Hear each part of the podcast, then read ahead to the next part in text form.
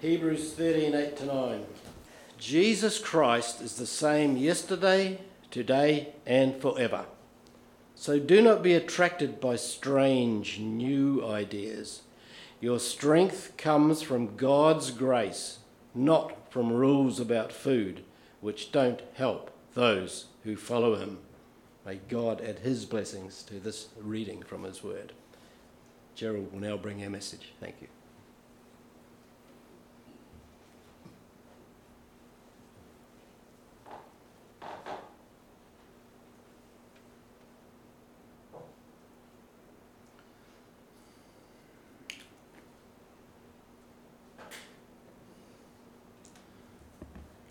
Bibles.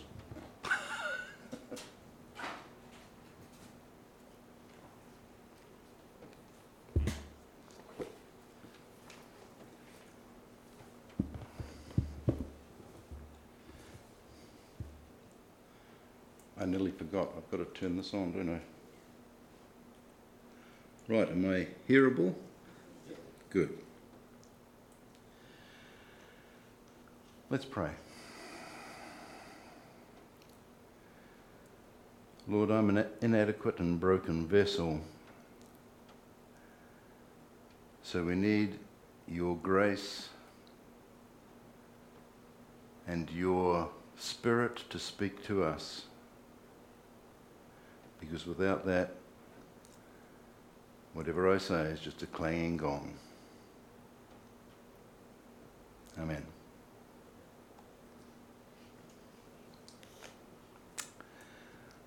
I would like to set some basics first. I am assuming that everybody here believes in an afterlife. Correct? Okay. Um, but what does that look like? We have ideas of heaven and hell. And we have ideas, I presume, about who goes where. And our basic philosophy, I presume, for everybody here, is that those who have placed Jesus as the ultimate Lord of their life and who trust in Him for their salvation will go to heaven. That fair?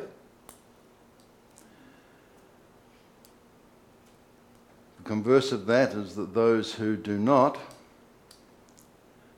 are bound for the outer darkness and the gnashing of teeth. Christ's own description of hell.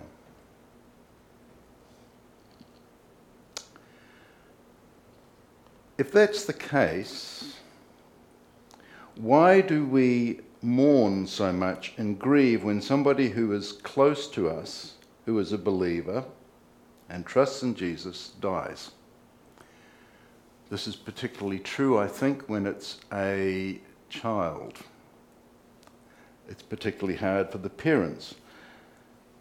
What's the cause of our, what's the cause of our distress? It can't be that we we assume that they're in a worse place. So, isn't it really just a broken relationship? Conversation, companionship, shared experiences are all gone. We feel the absence of some undefined part of us, something valuable is missing. It's as though some part of us has been amputated. So, how long does it take to overcome this pain? How long to actually forget the searing loss that we just sang about? Sometimes years, sometimes decades. Could it be that it takes a whole generation or two generations or even three? You know, some exceptional, eh, some really exceptional people may be remembered beyond three generations. They will be in history books, they'll have statues and other memorials to keep the memory of them alive. But the memory will be without the pain of searing loss. Now, I'm not suggesting in any way that grieving is misplaced. No, it is very real, just as the relationship that has been lost is real. Grieving is natural and I believe right. However, there is another broken relationship that all mankind suffers from. You've all heard the phrase, in the beginning, God. God what? Well, God doesn't just create, He has a relationship with man. God made man for relationships. In Genesis, very early on in the piece, Genesis 2. But for Adam no suitable helper was found, so the Lord God caused the man to fall into a deep sleep, and while he was sleeping, he took one of the man's ribs and closed up the place with flesh. You know the story. Then the man said, This is now bone of my bones, flesh of my flesh. She shall be called woman, for she was taken out of man. And here's the crux of the matter. For this reason, a man will leave his father and mother and be united to his wife, and they will become one flesh.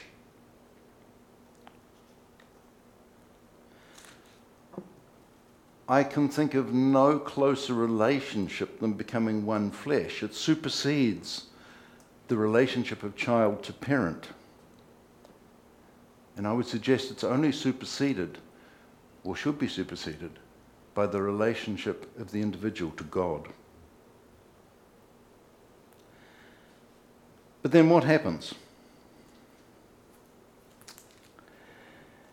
Genesis 3 verse 8 and 9. Then the man and his wife heard the sound of the Lord God as he was walking in the garden in the cool of the day, and they hid from the Lord God among the trees of the garden. But the Lord called to the man, Where are you? Man tries to hide from this relationship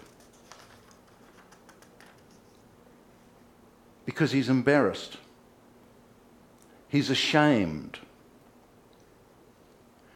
And notice something here. Why on earth does God say, Where are you? I mean, it's ridiculous to think that you can hide from God, right? And it's a bit ridiculous for God to be saying, Where are you? when obviously He knows. What we're seeing here is God playing the man's game. And in doing so, He's indicating that I'm prepared to pursue you, man, to somehow reclaim that broken relationship. Right here, right at the beginning. I don't want a broken relationship. That's the statement God's making. But the reality is that the relationship is broken and man is cast out of the garden and no longer has the benefit of God's immediate presence. God is now veiled to protect man from his glory. Just as Moses could not be exposed to the full glory of God, and the loss for mankind is felt. Again, the loss is real. But how long would it last and how long would it take to forget? Genesis 5 lists the line of Adam down to Noah. Now remember Noah and remember his time. Genesis 6.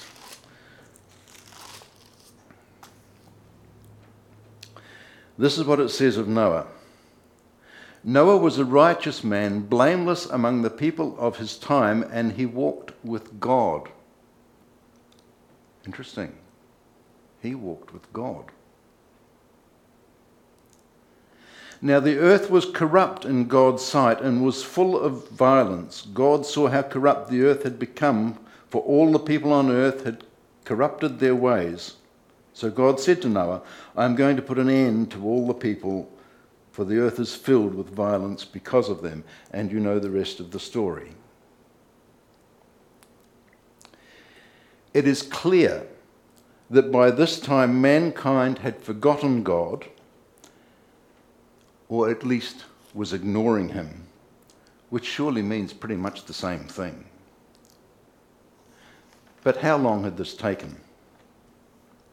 Well, this is the list of the generations Adam, Seth, Enosh, Kenan, Mahalalel, Jared, Enoch, Methuselah, Lamech, Noah. And then when Noah was 500, he had three sons. These guys lived a long time, don't forget. Two men in this group, I think, need special mention Enoch and Noah. Enoch was the guy in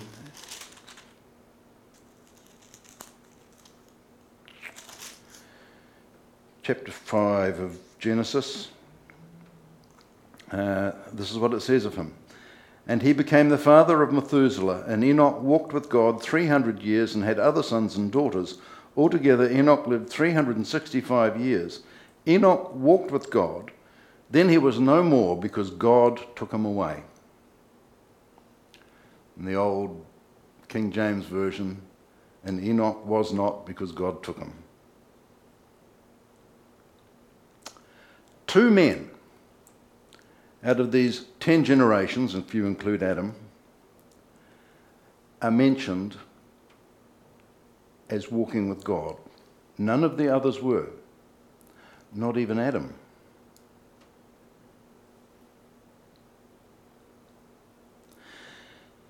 You see, Adam had broken away from God and gone his own way. But the fact remains that Adam had originally walked with God. He must have had past memories of what that walk was like. Had he passed that on to his descendants? The story of Cain and Abel suggests that he did. They both made offerings to God. There was a problem of jealousy there, but they did both make offerings to God. Surely that could only have come from Adam's instructions, from his memories of what walking with God was like. When Enoch was born, Adam was 687, but he lived to be 930. How much did Adam's memories inspire Enoch? We don't know. But we do know that within the space of nine generations, and in reality, one living generation of separation, God was forgotten. You see, Adam lived to see Lamech, who was Noah's father, be born and lived to the age of 56. Thus, Noah was only one generation removed from the man who originally broke trust with God. Adam, then, who had walked with God and had first hand experience of what God was like, was only one generation removed from the generation of his descendants described in Genesis 6:11 as being corrupt and causing violence on the earth. Mankind, apart from Noah, one sole man, had completely turned their backs on God. They considered God completely irrelevant and forgotten. Mankind seems able then to abandon and forget God within a generation. That's a pretty frightening thought. But there were some in the history of mankind who were mindful of God and seemed to desire his company. Melchizedek, who was the priest of God who uh, Abraham tithed to, although at that time he was Abram, not Abraham. So here's two men, Melchizedek and, and Abraham, who desired to work with God. Why? Well, I think that Blaise Pascal put it best. There is a God shaped vacuum in the heart of each man which cannot be satisfied by any created thing, but only by God, the Creator, made known through Jesus Christ.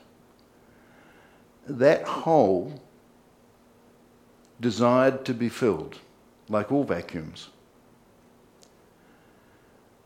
And there were occasional men throughout history who have recognized this and recognized that God was the solution.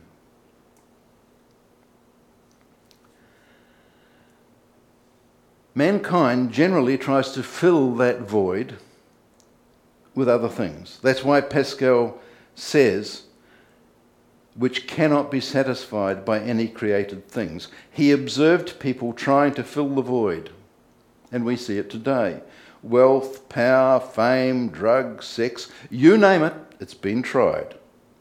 And it's failed.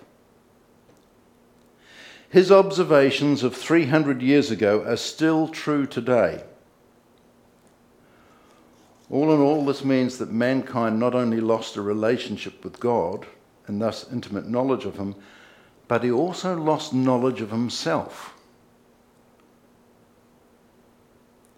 He no longer knew how he could be satisfied. Psalm 11, verse 10 reads The fear of the Lord is the beginning of wisdom. A good understanding have all those who do his commandments. His praise endure forever. Proverbs 9:10 repeats the same thing. The fear of the Lord is the beginning of wisdom, and knowledge of the Holy One is understanding. Proverbs 1, verse 7 The fear of the Lord is the beginning of knowledge, but fools despise wisdom and discipline. Job, and he said to the man, Behold, the fear of the Lord, that is wisdom, and to turn away from evil is understanding. Surely a man who does not know what can satisfy him cannot understand himself. And if he cannot understand himself, how can he possibly claim to have any wisdom? So we see that very quickly mankind regressed from knowing God intimately by walking in his presence to being actually astoundingly ignorant of him. And likewise, and likewise ignorant of himself. About me. But how then can man get to know God when God himself has veiled himself to protect man? The answer can only be by revelation. God has to take action to reveal some aspect of himself, and he has been doing this to individuals throughout the generations. Last time I spoke, we looked briefly at the names of God in the Old Testament. Now, these names represent revelations of God that had been given to various people through the ages. I will list some of them, and I want you to note carefully that none of these things contradict each other. All these names actually broaden our understanding of God but they do not contradict. Never. Not once. The Lord God Almighty in Genesis 17, verse 1. I'm, I'm not doing this in any particular order, it's kind of random. Um, simply meaning the Most High God. Uh, and then Adonai, which simply means Lord or Master, but it's the plural form, so it actually means masters, my masters, found in Genesis 15, relatively common. Uh, Yahweh, which we translate as Lord or Jehovah, which has the meaning of absolute ruler, omnipotent God, it almost has the sound of a despot. The Lord, my banner found in Exodus. Or it could also be translated, The Lord my miracle. But this is the Lord who encourages and becomes a focal point. That's the whole point of a banner in battle. The Lord my shepherd, which we find in Psalms, we also find it in Genesis 48 and 49. The Lord who heals, Exodus 15, verse 26. The Lord is there, which is found in Ezekiel, which is simply saying God does not abandon. Remember how I said, He has said effectively to Adam, I'm going to pursue you. I'm not letting this relationship fail without a fight.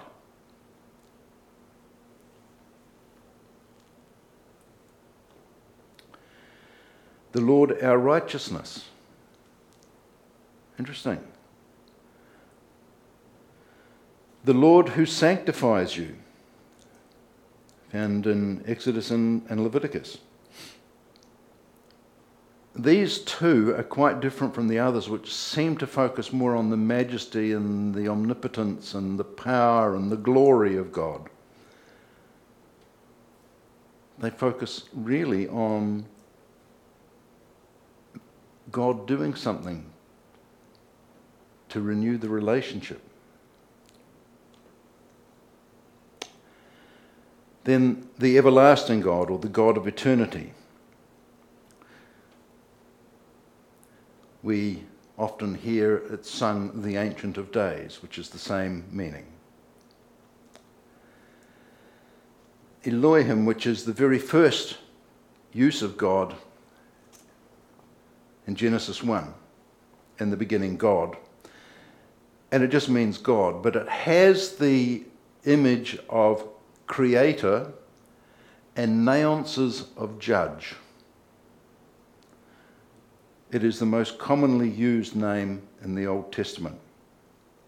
But interestingly, it is the only one that has any connotation of judge.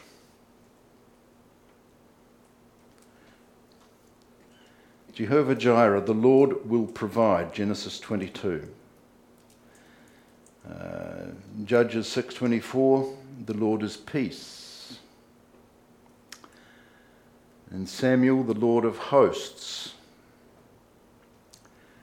And then, of course, there's the name that we are most familiar with, I guess I am that I am. The name that was given to Moses to repeat to the Israelites in bondage. Perhaps that could be expressed also as I am who I will be, the Lord of existence and permanence. It rings like Jesus Christ, the same yesterday, today, and forever. In Psalms, God is most often portrayed as the Lord of salvation, and not always physical salvation, though often that is the case. If we look at Psalm 51,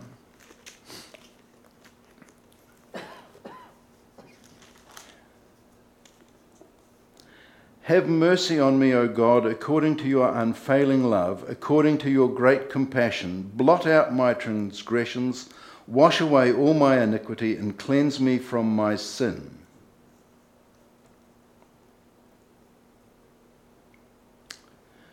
And then later on, create in me a pure heart, O God, and renew a steadfast spirit within me. Do not cast me from your presence or take your Holy Spirit from me. Startling.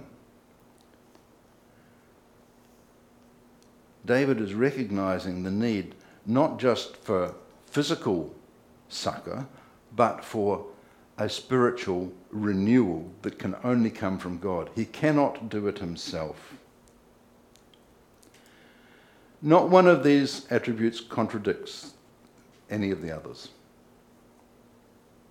Those that go before all hang together. Because you see, Jesus Christ is the same yesterday, today, and forever. They cannot contradict what went before because he's still the same. This is why we see this, what appears at first to be a strange pairing of Jesus Christ the same yesterday with a warning against false teaching. or against false prophets as it is in other parts of the New Testament. God does not change. And this is a litmus test for false teaching. If we hear something that is contradictory to what has already been taught within the Bible about God, we're listening to a false prophet.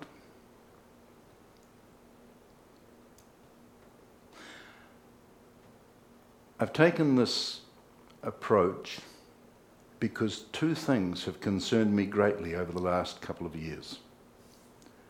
Two things that I consider to be seriously false teachings. One is the view that God has to change to suit society. Now, I think that is absolutely ridiculous. The teaching of Scripture is not that God has to change. The teaching of Scripture is that man individually has to change and society change as a result of that. It's putting the thing back to front. It sounds astonishingly stupid to me, actually. But I've been, I've been surprised at how common that is. The other thing is a view of universalism, which simply says that if there is a heaven at all, then everybody's going to go to it because that's the only thing that's just.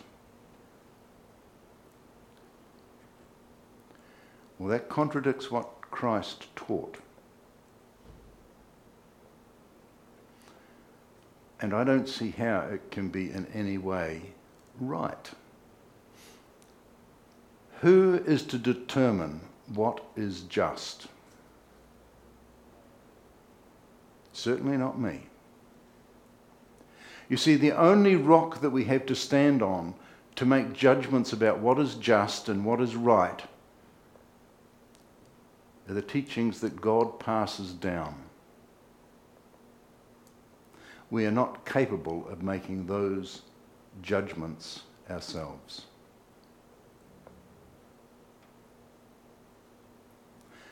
Be wary.